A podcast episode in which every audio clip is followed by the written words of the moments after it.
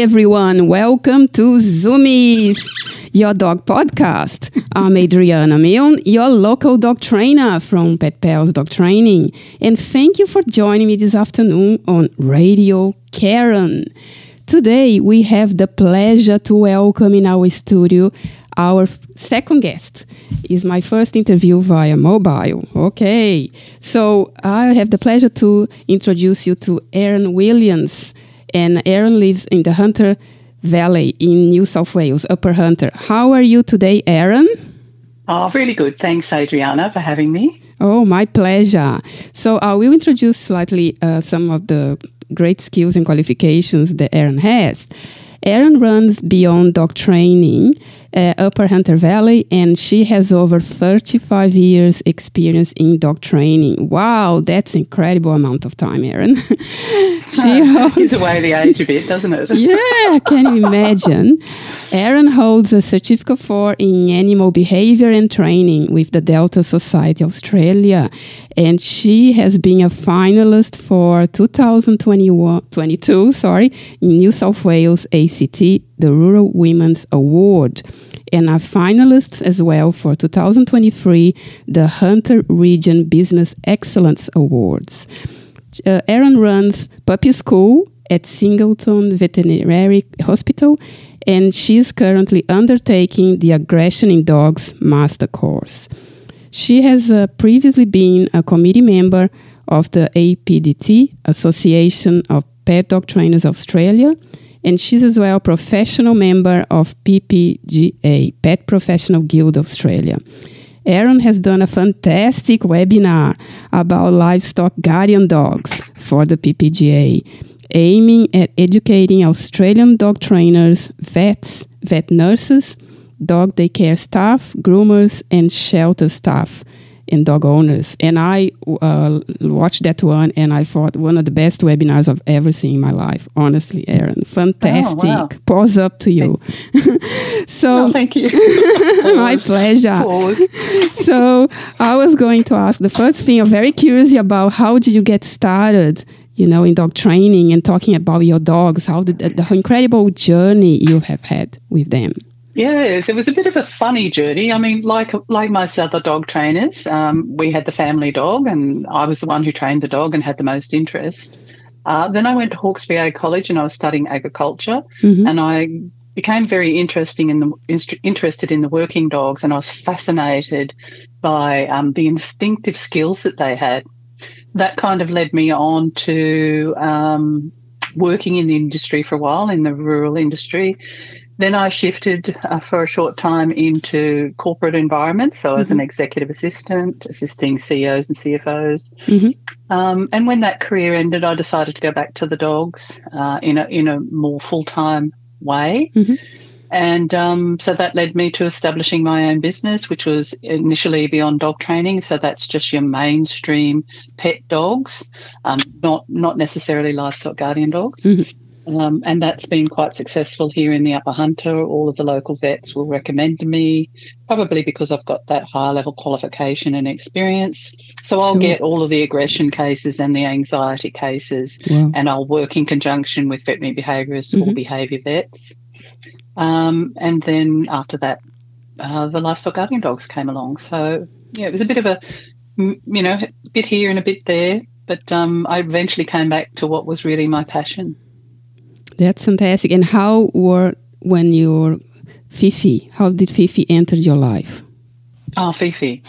Um, so we moved to rural New South Wales from Sydney. We did the tree change, and we had some chickens and we backed onto the railway line and I was a bit concerned that the foxes would get the chickens and I was a little bit bored with mainstream breeds so I thought oh I know I'll just get a livestock guardian dog just like everybody else when they get their first one didn't do my I did do my research actually but I didn't expect the challenge that she would make so we actually went to the breeder out in Bathurst and we were there for four hours discussing these dogs oh and so she had a bitch who was um, about to whelp.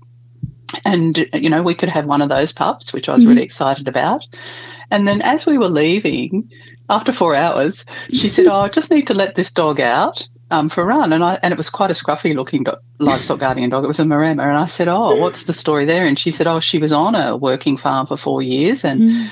she ended up being abandoned. The farmer left the property and Oh. left her there, and so she came back to the breeder, and she was, you know, trying to organise another home for her. And anyway, within I can guarantee you 30 seconds, it was all over, and we were going home with that dog. Oh my goodness! I couldn't believe it. And I was in tears because I watched the way that she was with my husband, who wasn't very comfortable around dogs. Mm. Um, and these dogs can be very aloof. And certainly the dogs that the breeders, you know, was treating us in an aloof way, but she wasn't. She reminded me very much of a golden retriever, you know, the Yes, the joyous, you know, yeah. friendly. And that was it. It was all over. I watched what she did uh, with my husband, and um, that was it. I turned to the breeder and said, oh, "I think we found our dog." Wow, that is incredible. It was a beautiful story, and she was a beautiful dog. and how was training her? The challenges that you faced from the start. Yes, that was very interesting because apart from her breeder, I had nobody who understood these dogs. So what I found myself doing was because I'd, I had my Delta training and you know the basic training in uh, behaviour, I started to watch her and started Mhm. to try and interpret what was going on. Um, and then, you know, discussing with the breeder helped me to get a better better understanding. Uh, and um, so, anyway, she just naturally had a. I'll tell you what happened. We went to um, Leichhardt in Sydney Mhm. because, as you know, that's the centre for Italians, or that's where they supposedly live. And I said to my husband, "Oh, let's take her there and see who knows their own breed." Anyway, nobody knew what breed she was. Oh, and the only one who did was a, a farmer, a cocky, as I called him in those days, who was going past and said, Oh, that's a Maremma, isn't it? and we laughed and we said, Yes, it is. But anyway, we went to the piazza in Leichhardt, and it's a big open square, and there's re- Italian restaurants around it. And we were standing there looking out over the piazza on the balcony, and all of a sudden I heard this noise, and it was a woman in a wheelchair Mm. coming towards us, and she was being pushed by, I think it was her mother Mm. and she had bandages all over her, etc. And anyway, Fifi started pulling me towards this woman. Mhm. And so um, I went with her, and then Fifi threw herself down at this woman's feet in the wheelchair. And the woman didn't have a lot of control of, over her arms and legs, and she was kind of pummeling Fifi. And Fifi did not move, and she wagged her tail the whole time. oh, so cute. And I was like, right, that's it. I have to honour yes. what this dog Ah. has, and and so very very easily got her up to speed for the assessment Mhm. for the Delta therapy Mhm. dogs, and she became the first Delta therapy dog in the Upper Hunter. What an incredible story, isn't it? Like Yeah, she it had the natural talent, and uh, She did, isn't it interesting? It is, it is.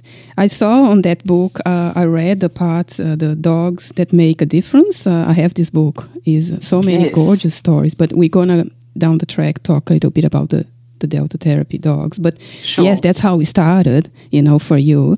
Um, and Mm. then moving on, um, I'm very curious to ask you how actually is your being a dog trainer in rural New South Wales because I've been very much you Mm. know raised around the city suburbs, the burbs. So your is very different journey for you, I believe. Yeah, absolutely. So it, it the demographic is very different. So your clientele is very different.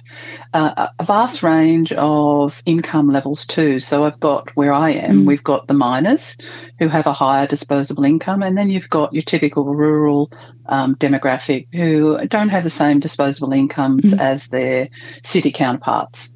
So you have to be very careful with your fees Mm. uh, because I don't want to preclude anybody from having access to Absolutely. my skills um, and my services.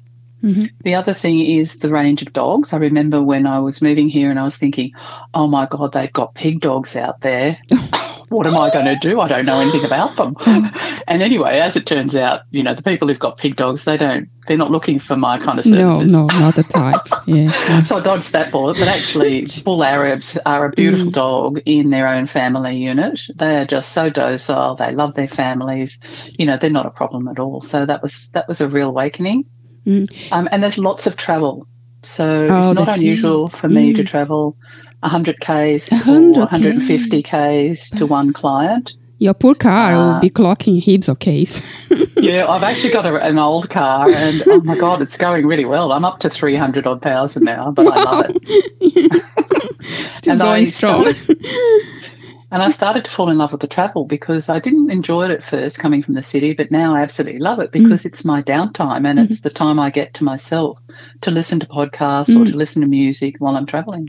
Oh, and then obviously you have to add to your fees the traveling, you know, the charges on yeah, top that, of that. And that's difficult mm. because, I mean, people out here understand that because we've all got to travel long distances, but just have to be very careful that, you know, people aren't missing out because of it. Mm-hmm. And then we hmm. moving um, talking about the working livestock guardian dogs.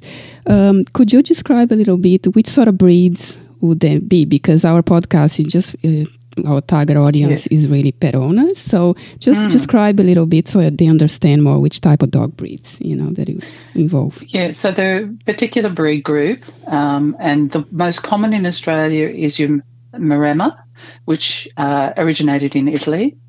The other most popular one at the moment is the Anatolian or the Kangal, which originated from Turkey. And then you've got a few of the others scattered around. So you've got the Sarplaninac or the Yugoslavian shepherd dog from mm-hmm. the, uh, the Balkans. Um, you've also got um, Central Asian shepherds, uh, sometimes called ovcharkas. They're from Central Asia and Russia. Mm-hmm. Uh, and they're mostly, there are a couple of Pyrenean, mm-hmm. Pyrenean mountain dogs around, but they don't do too well in extreme heat because they've got quite a dense double coat. So the Maremma is the most popular. Yeah, I actually went to Port Fairy for holidays last year and I just had my Kelly for a, a daycare at Koroit and the lady actually bred the Pyrenees. Yeah, she had quite a few there. Mm. Yeah, I, I haven't encountered them before. But uh, yeah, mm. very thick coat, very bulky and very thick coat. Yeah, a big dog with a dog. thick coat. Yeah. Mm. So, and then um, the characteristics and the most common ones in Australia are the Maremmas. Yes, mm-hmm. absolutely. Mm-hmm. Whereas in the US, the most common is the Pyrenean. Mm-hmm. Okay. So, how do you find um, when these dogs, like say, talk about the farms in general, when the farmers them, themselves train these dogs to be flock guardian, or would you be mm-hmm. involved as well in the process when they encounter some difficulties, or how does it come about to you? Uh, do you mean how do they contact me? Yeah, or? like uh, because some farmers already know how to train these dogs to be flock guardians if they got sheep or chickens or you know whatever might be. But then some, like the other day, was a show on telly, a very old show, and I'll mention the name, and that the Maremma just thought was one of the sheep. oh yes. Yeah, I haven't seen like that before. So. Um, so troubleshooting, what can happen? What can go wrong that the farmer can get stuck while training them, and they might need your help. Yeah, so there are lots of issues, and and this is where I cut my teeth. I, I mm-hmm. learned most of my uh, and got most of my experience in the US scene, where where livestock guardian dogs are used extensively, mm-hmm. thousands and thousands and thousands of them mm. everywhere, being used in rural situations and even just in hobby farms. Mm. Just want to go back to that point that you made about mm. um, you saw the dog in with the sheep, and that's the whole purpose. So these dogs actually live with the sheep 24 hours, seven days a week. Mm-hmm. Um, they're very good at tolerating extreme conditions. So, particularly where there's snow, for example, in the US, these dogs love the snow, they'll love frost, they will choose to be outside rather than inside, um, and they can tolerate it quite easily. But they do live with the stock. Mm-hmm. So, when you see the stock being moved, you'll see the dog moving with the, with the sheep or whatever, if it's goats and they'll either be at the front, the back, or the sides, or in the middle. So mm-hmm. that's what they do, and the sh- and the livestock actually accept them as one of them. Right. Perfect. Um, and so some of the issues, and the, we got the same issues in the uh, the Facebook group that I was in. So I was headhunted by the admins of this Facebook group mm-hmm. because I had the training qualification. So I had um, uh, the understanding of learning theory, you know, behavior, animal behavior, mm-hmm. and I had some experience with the livestock guardian dog. So those two things combined meant that our members were getting not just a practitioner's point of view, but they were also getting science based education. And that's what I'm big about. That's why I'm doing what I'm doing because I'm trying to bring evidence and data to how we're utilizing these dogs and how we're handling them. So we would get the same issues. The mm-hmm. biggest issue is the barking. Um, and that can be in a suburban environment or even in a rural environment environment where you've got mm-hmm. your neighbours are very close. Wow. And you know, dogs barking, it travels through valleys, mm-hmm. it can travel up hills, etc. Yes. Um, so the barking is the biggest issue. Aggression, mm-hmm. because these dogs these dogs can go from nothing to a bite very quickly. They don't tend to give a lot of body language or warning mm-hmm. like your normal dogs do.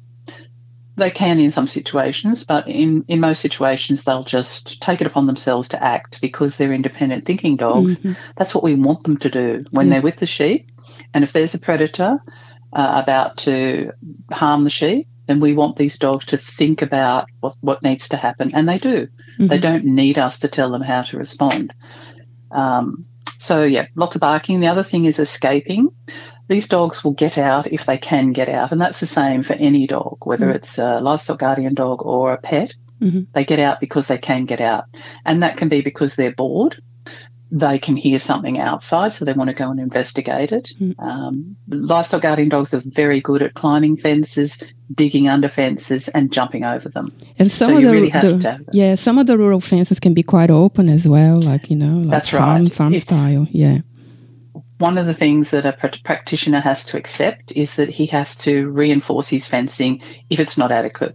If he doesn't, it won't work because what these dogs do is they will actually increase their boundary. So they'll mm-hmm. penetrate the boundary fence because they want to lay their scent and warn off predators beyond the fence. You know, it's a bit like yes. if you're in a castle and you're protecting yourself, you'd send out scouts so that you knew what was happening out there in the forest. Mm-hmm. Well, that's what these dogs do. So they'll jump the fence to go and lay their scent and then they'll come back. Wow. but people mistake it yes. for escaping um, to do malicious things. Mm. Uh, Erin, we will have to go for a very short break, and we're going to be back very shortly on Radio Karen. Okay? Just a sure. tad. Thank you.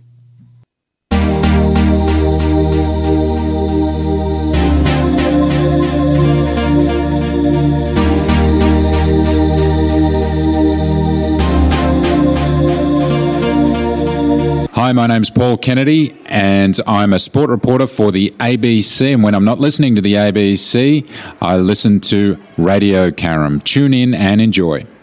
Welcome back, everyone. You're listening to Zoomies, your dog podcast on Radio Karen, and I'm Adriana Milne. We are continuing our lovely chat with Erin Williams. Erin, so what would you like to chat uh, next about? Your lovely dogs? um, I think we, you were interested in raising the subject about these livestock guardian dogs yes. in suburbia. Yes, very much so. The challenges mm. that the people, you know, the, the regular pet owner, when they come to the city, live in the city, would they be suitable for this sort of environment? Yes, well, that's a big topic. um, and look, they're not designed to live in cities. Um, and unfortunately, you know, people who have them in apartments or in townhouses, if they don't understand dogs, if they don't make the effort to understand these dogs and to meet their needs in other ways, it can go downhill. So the things that they're going to encounter is the barking. So if they're at work, these dogs are going to be barking at any stimulus in the environment. We've got this joke about, oh, you know, the livestock guardian dog that barks at the leaf that fell off the tree two blocks away. Um, and because they're very perceptive, they're very switched on to the environment. Environment, they're constantly air scenting. Um, so anything will trigger the barking. So the bark, the purpose of the barking is simply to tell a predator that it, that the dog is there, and to tell the predator to move away. Mm-hmm. And generally, that's effective enough. Um, so at night, if you're in the city, you will have to bring the dogs in to sleep inside because that's the only way to manage that barking. And what about visitors? Like people are home, and then if the dog mm-hmm. is in mm-hmm. the garden, and your visitor can't be even let through the gate because they're not going to be let in yeah. by the dog. You, That's right. It's not a situation where you can let anybody come in the yard it, without you being there. You must introduce visitors to your dog uh, in your presence mm-hmm. because they will take it upon themselves to deal with anybody who's trespassing in their mm-hmm. in their view. But in actual fact, you know, it's a visitor who might be coming to read the meter. oh, yes, posty. that's, that's, right. But that's their job. Their job is to protect and guard, um, and they are independent thinking dogs, unlike mm-hmm. your border collie or your kelpie or yep. your cattle dog, who wants to work with a shepherd who wants the shepherd to give them direction. Mm-hmm. Go here, go there, go and get that mob, bring it here you know, push them up, etc. Whereas livestock guardian dogs, they don't they don't need you there. No. They're going to make the decisions themselves. That's why we can when they're when they're up to speed and they can, you know, and that's generally around two to four years of age, mm-hmm. they can be left on their own with the livestock and they will make the decisions that are required. However, you know, they do like to have backup. So the shepherd is sometimes their backup. Mm-hmm. Uh, or if they're a bit nervous, if they're a juvenile, they'll do a lot of barking because they're nervous. They mm. know being out there with the sheep that they are prey themselves because they're not big enough and not strong enough and not experienced enough to deal with large predators.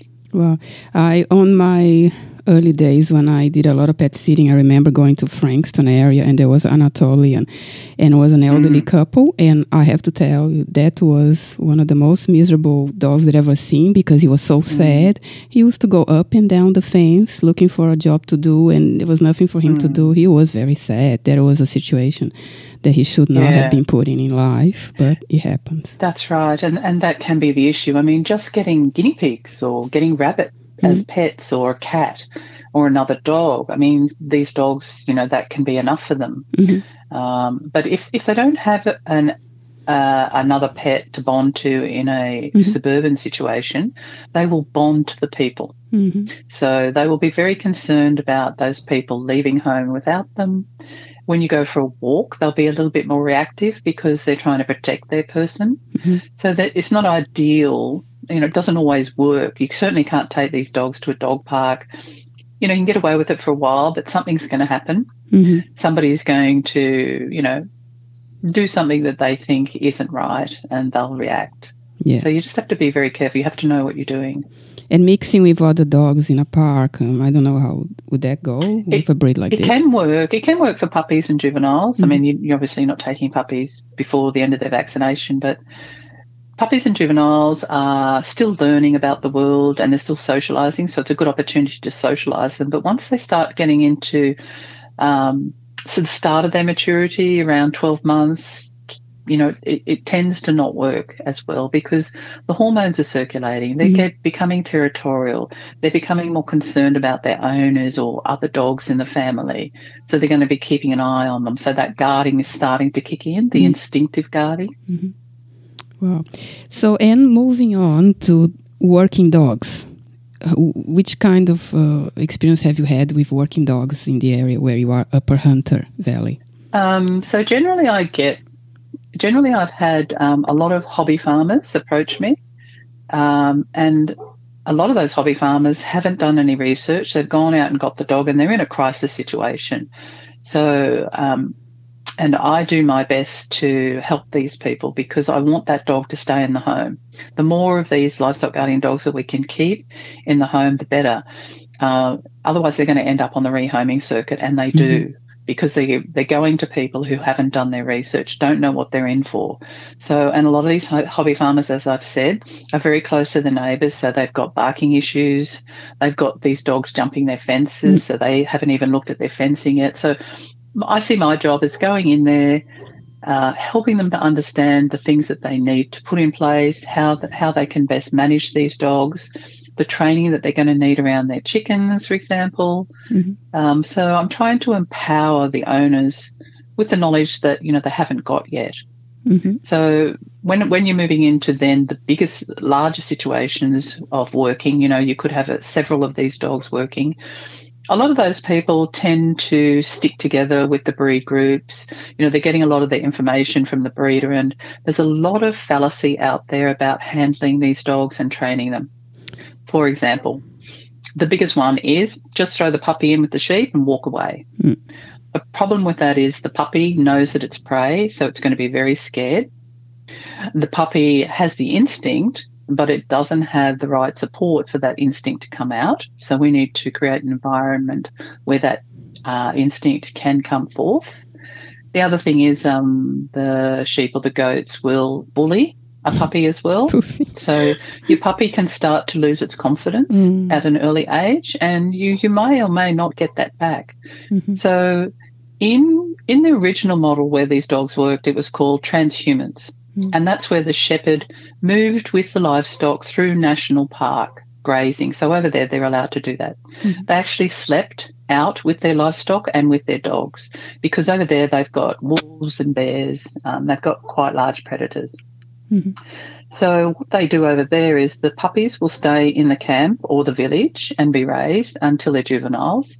And then the juveniles will go out with the dogs, the older, mature adult dogs, and those older dogs will train the juveniles, as well as the shepherds. Shepherds there as well helping. Mm-hmm. Um, whereas in our Western style of agriculture, which is typical in the USA and Australia, if you don't have an older dog to help that juvenile to understand its job, then you have to do it. Yes. yes. You have to physically mm-hmm. go in and help that dog to understand its role. And that could simply be putting the livestock guardian dog on a lead, going in amongst the sheep and being very calm, rewarding your dog for being calm, and so the dog is picking up, oh, okay, so you want me to do this. Oh, this is what I'm meant to do. Instead of leaving the dog in there and chasing mm. the livestock, mm-hmm. uh, chickens, lambs.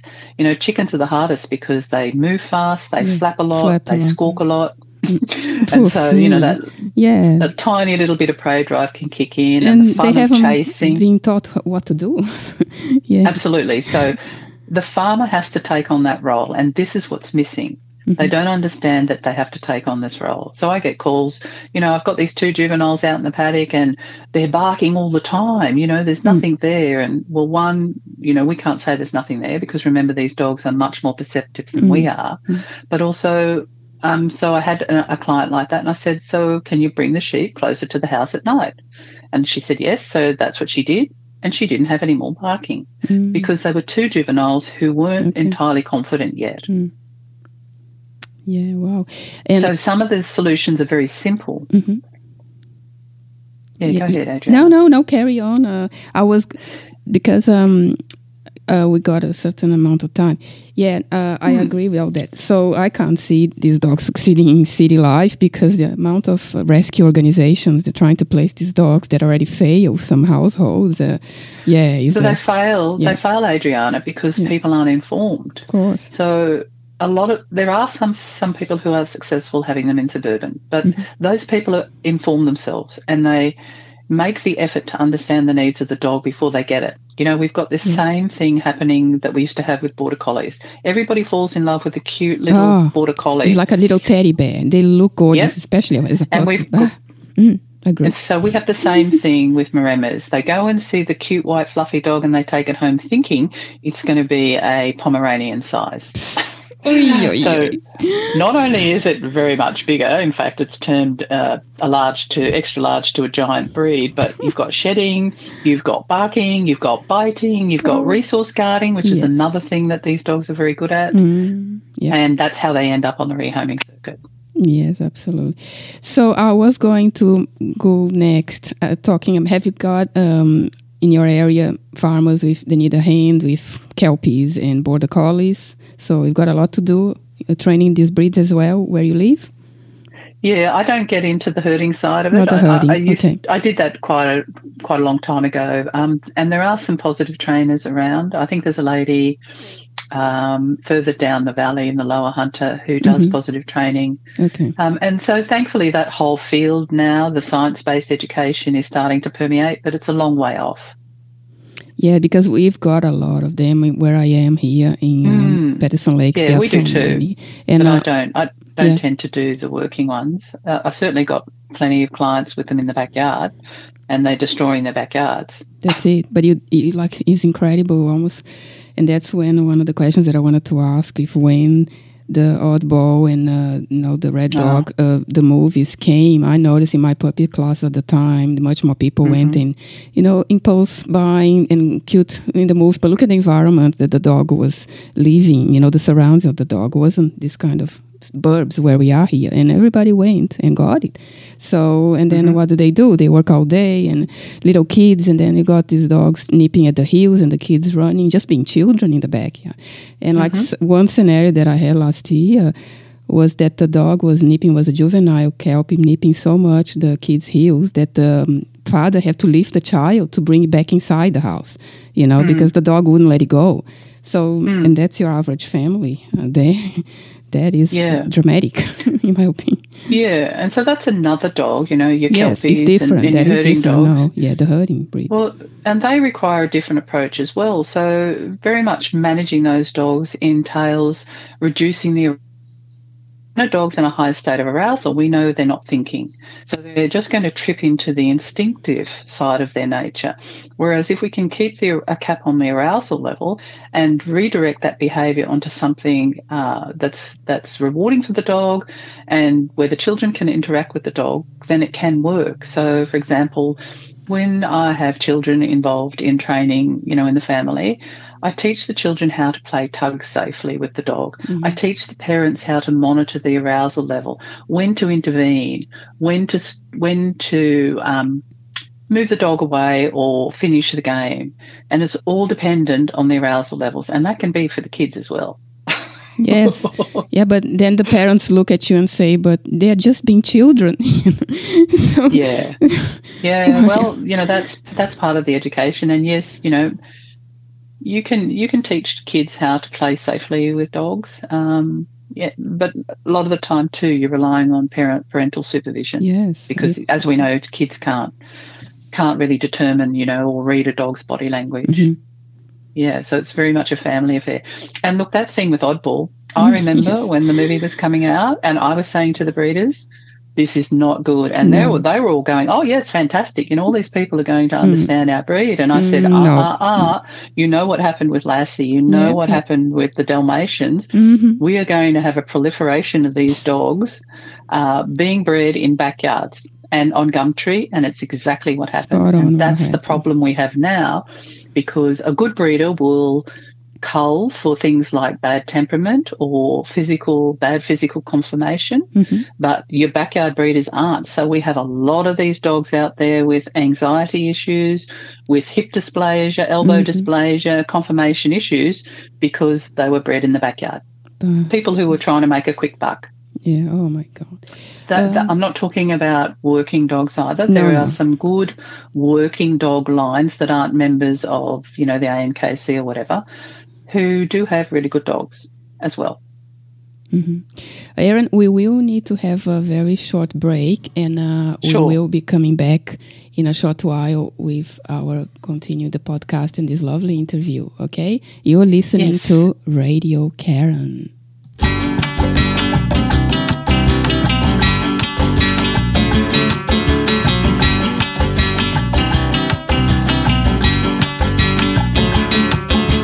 Hi, I'm Dr. Floyd Gomes, uh, aka Atticus Health with Dr. Floyd, you might recall, and it's great to be here at Radio Karam. Welcome back, everyone. You're listening to Zoomies, your doggy podcast on Radio Karen. And we will be continuing our lovely interview with Erin Williams from Beyond Dog Training. Erin, what would you like to chat with us now? Would you like to share with us? Um, I think, you know, maybe some recommendations. So if anybody is tempted to, um, you know, go down the track of having a livestock guardian dog, most likely it'll be a Maremma, um, then what's important and what we do tell everybody in our Facebook groups is to do your research. So you want to think about is this dog and the dog, the needs of this dog going to suit your lifestyle and your skill set? What's your skill set with normal mainstream pet dogs. If it's good, then you might be able to make that transition to handling a livestock guardian dog as well. They're, they're not really recommended for novices because novices are the ones who struggle the most with them because they're not just dealing with their first normal dog, they're dealing with their first livestock guardian dog, which mm-hmm. is like 20 steps on from a mainstream breed. Mm-hmm. So um, there are recommendations. Also, to think about your expectations. So, some of the hobby farmers, you know, they buy their hobby farm uh, and they have this picture of, of their utopia and how it's all going to work. So they go and get the dog. And what happens generally when I get called in is that dog's already escaping because it can, because of the fencing. Um, they've loaded that dog with chickens and alpacas and goats and sheep all in all in one go. They can't understand why the dog's not working. They might have got a rescue, mm-hmm. and perhaps that rescue's never had that experience of a working situation. Yeah. So there are lots of things that can go wrong because we don't do our homework.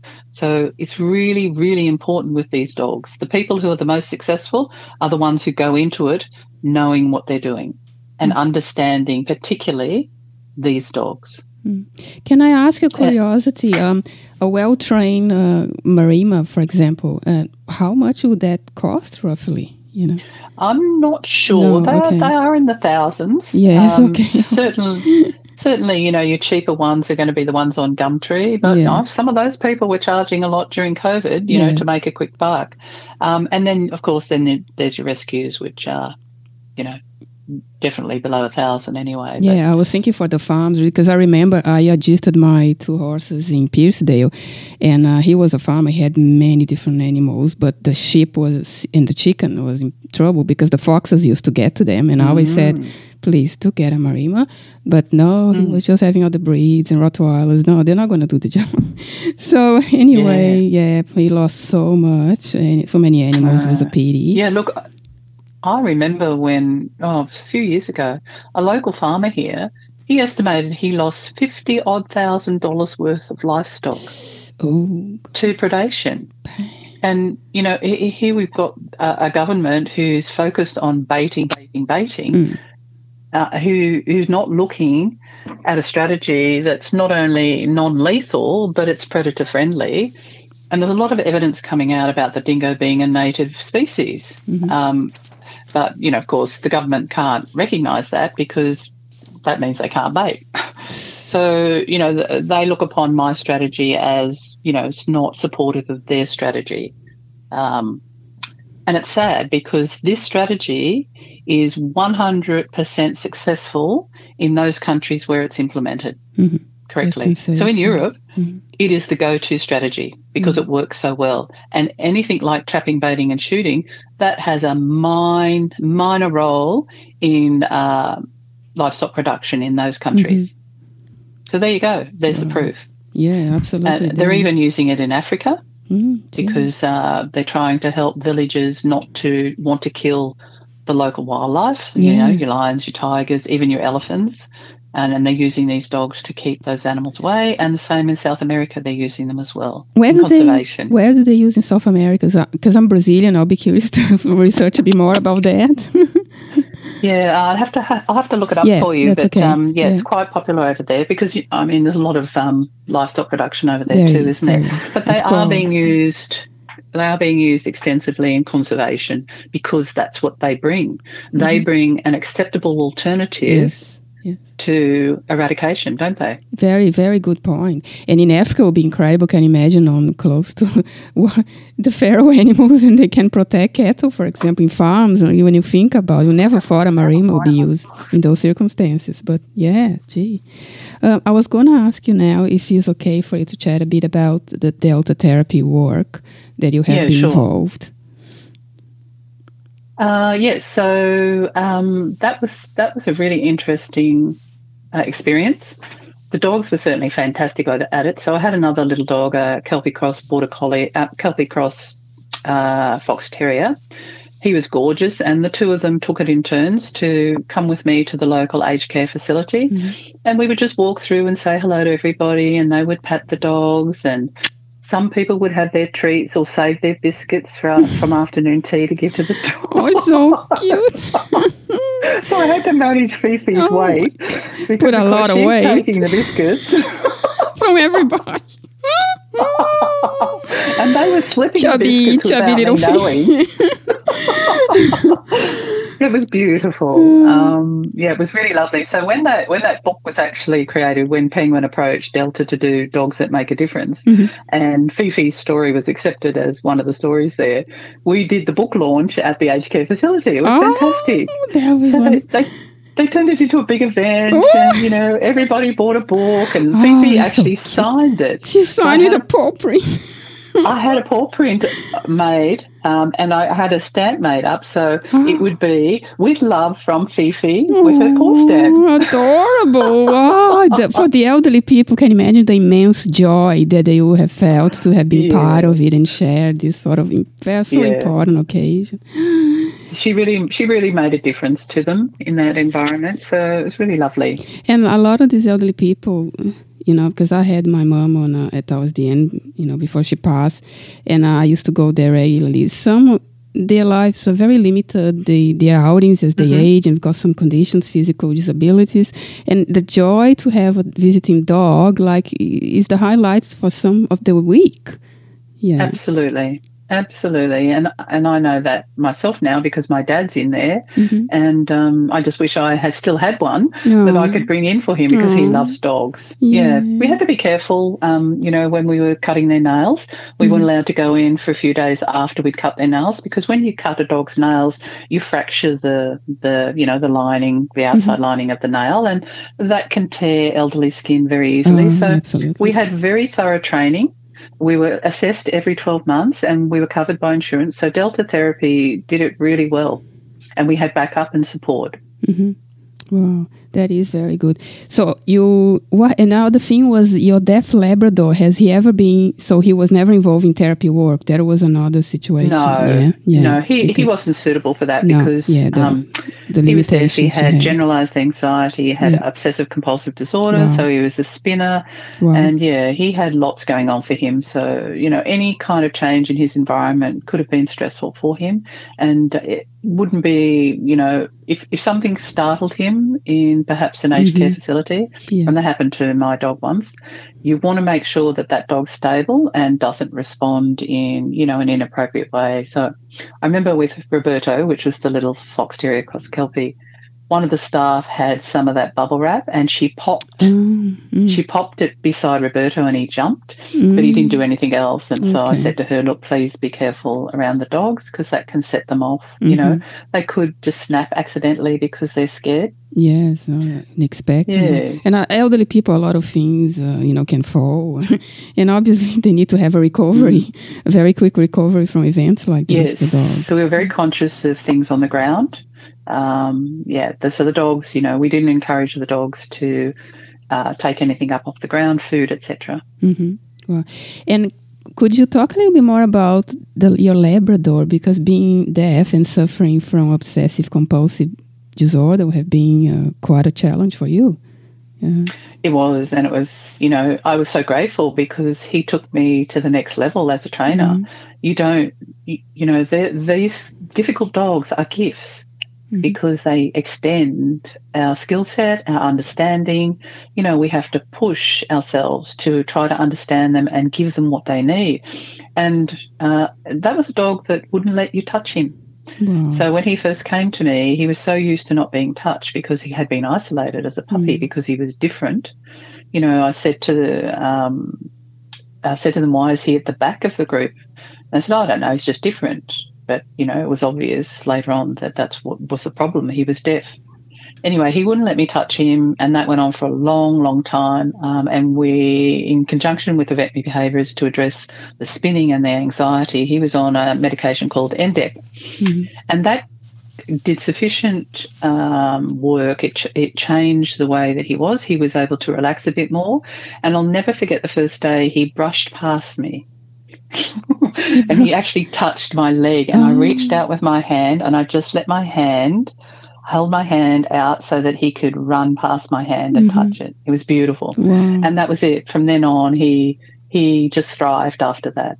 Mm. And the, It was a lovely experience. Yes, I can just imagine. And about his obsessive compulsive behavior, is it what actually triggers that? Um, not sure if it was in the breeding, but it was possibly the fact that uh, it, nobody noticed that he was deaf. Uh, uh, Uh, he also had a massive ear mite infestation in both ears. oh, when he came to me, and I was the first one to diagnose the deafness, unfortunately. And by that stage, he was nearly six months of age. So he was trying to cope with the world with no support, with all of those disabilities. And, you know, I think it just tripped him over the edge. Yes. I can't say that. It could have been genetic, but Yes. I don't think so because there was no other uh, litter mate that we knew of Mm-hmm. uh, the same as him. But we did find another deaf dog from that breeder. Oh, So um, you have to be. be very careful. yeah. Mm. You yeah, ideally you wouldn't want, uh, you know, if it's new from a beach or the side to continue breeding Yep. because you genetically Yeah, pass it yeah. on. But Good yeah, breeder will cull. Yeah. So, uh, and what happened in the end? Like, you still got this particular dog now? No, um, no, he died in oh, about four years ago, unfortunately. no. Yeah, he was beautiful, and I'm so grateful for what he gave me. Oh, yeah. Um, yeah. And it just gave me confidence too. Like as a trainer, you know, we're always questioning ourselves, you know, have we done this right? Have we done that right? I'm always reviewing Mm-hmm. my sessions with my people and not only about the dogs, but also the people, you know, The have I considered it from their point of view, Yeah. not only the dog's point of view? Yeah, and talking on this topic, I was going to ask you something about um, when you do private visits and you find that you might have one or two family members that are very keen to take on board 100% or almost 100%, or what you suggest and, you know, teach them, but you might have one person just not into, not interested, you know, think the dog is good enough as it is. So, how do you approach that? Um, so generally, you'll find in families that there's one person, at least one person who's interested and dedicated to the dog. After all, you know, why do they call you? Because somebody had enough motivation to do it and interest. Um, and generally, I find that when I go to families, it's a family affair. I've been quite shocked. So, you know, the parents get the kids out as well, and I don't expect them to stay there. And I do give them an out if they want to. I say, look, you know, I don't expect you to stay for the full hour or two hours sometimes with my consults. I can't help myself. I just can't go. I just Um, hope you charge what amount you're putting Oh. in. Look, this is, this is my passion. I don't, you know, I just, I know my, come home, my husband says, did you get paid for that one? Like, "Oh, yes, of course. but it's my passion. And, you know, I want to see my community thrive. I want them to have access to good, sound uh, dog training Mm-hmm. services. So, you know, I'm, I'm all there. I'm totally committed when I go and each of their sessions. So it's about empowering them for me. Mm-hmm. But I find, you know, that usually the family just gets involved. Mm-hmm. I do have a lot of handouts. I do a, an audio visual session. That's one of the sessions. Beautiful. We look at dog body language. I show them really good videos, really good videos for kids and dogs, keeping them safe. And um, yeah, I just find, I just find that they really they commit to it.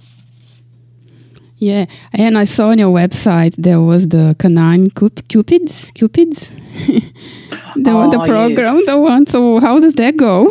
Matching dogs for Uh, the families. That would be the ideal world out there. yes.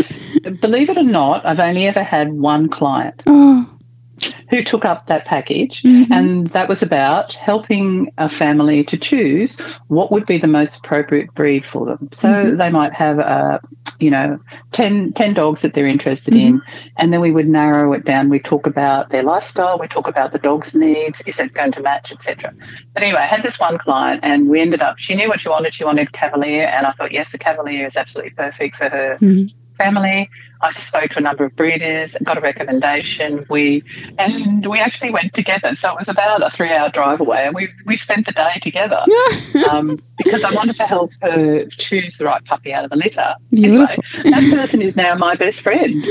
wow, that is That was meant to be. incredible. And she's still got the she's still got the beautiful Cavalier Holly. Oh, they are gorgeous. I, I am very fond of Cavaliers. I have to say, I am. but that's but that's a useful package that all trainers could offer, you know, Mhm. because you know, just because we you know, have you ever heard anybody say, I'm just going to look at this puppy Mhm. and not come home with it? yeah. Oh, it would be hard. It would be hard. Whereas, you know, what what what is probably um, a more realistic way to do it is to think about what kind of dog's going to suit your lifestyle, Yes. Apart from the one that looks the cutest. Yeah, they go for the cutest and then they go impulse and not the rational. They don't spend the rational level, you know, thinking it through and even asking the family at home if they are up to it as well, because otherwise you're just almost imposing something just because we want it. So we're sharing a home. You, do, you do find that, um, you know, that it's the kids who want the puppy, and who turns up at the puppy classes? Um, it's the mothers. Mm.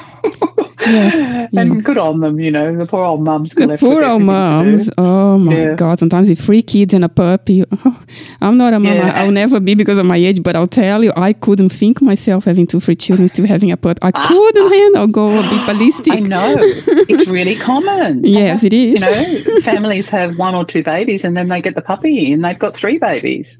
Yeah, because Um, they, they wanted to grow together. I think that's a lot of the times what they say. They want everybody to just grow together. Yeah, and they've you know people have this image about having the dog to grow up with the kids, and Yes, that's lovely, you yes, know, the and, and hopefully it works. You know, what's really funny in puppy classes is Yeah. by about the second or the third class, and the the owners go, "Ah, this is about us, isn't it? It's not really about the puppies." yeah, by then start hitting them. Yeah. Very cool. And it's like, yes, you're right, but if I told you that at the beginning, you wouldn't have come. yes, absolutely. I agree with you. Spot I love it. Yeah. Erin, unfortunately, I'm going to have to start wrapping it up. God, we can talk for Yeah, hours, sure. you know. Like, it's been such a joy and a pleasure to have you here. And um, so f- you, you. find uh, Erin Beyond Dog Training, her website, www.beyonddogtraining.com.au.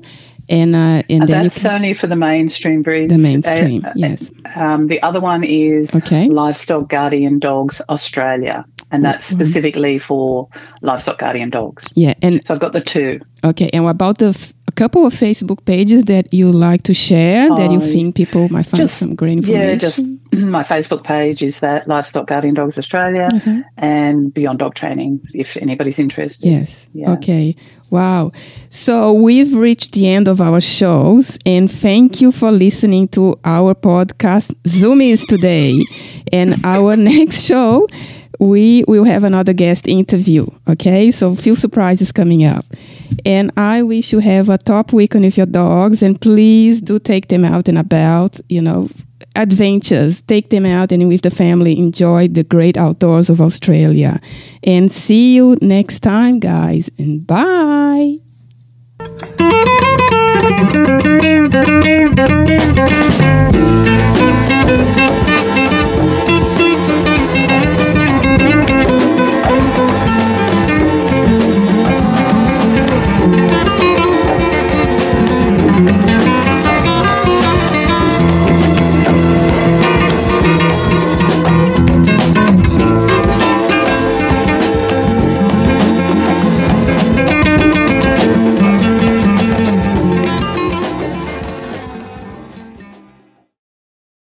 Oi, oi, oi, oi. Oi. IGA, it's shopping nights. IGA, where the price is right. Seaford North IGA for your groceries and liquor. IGA Express, there's nothing quicker.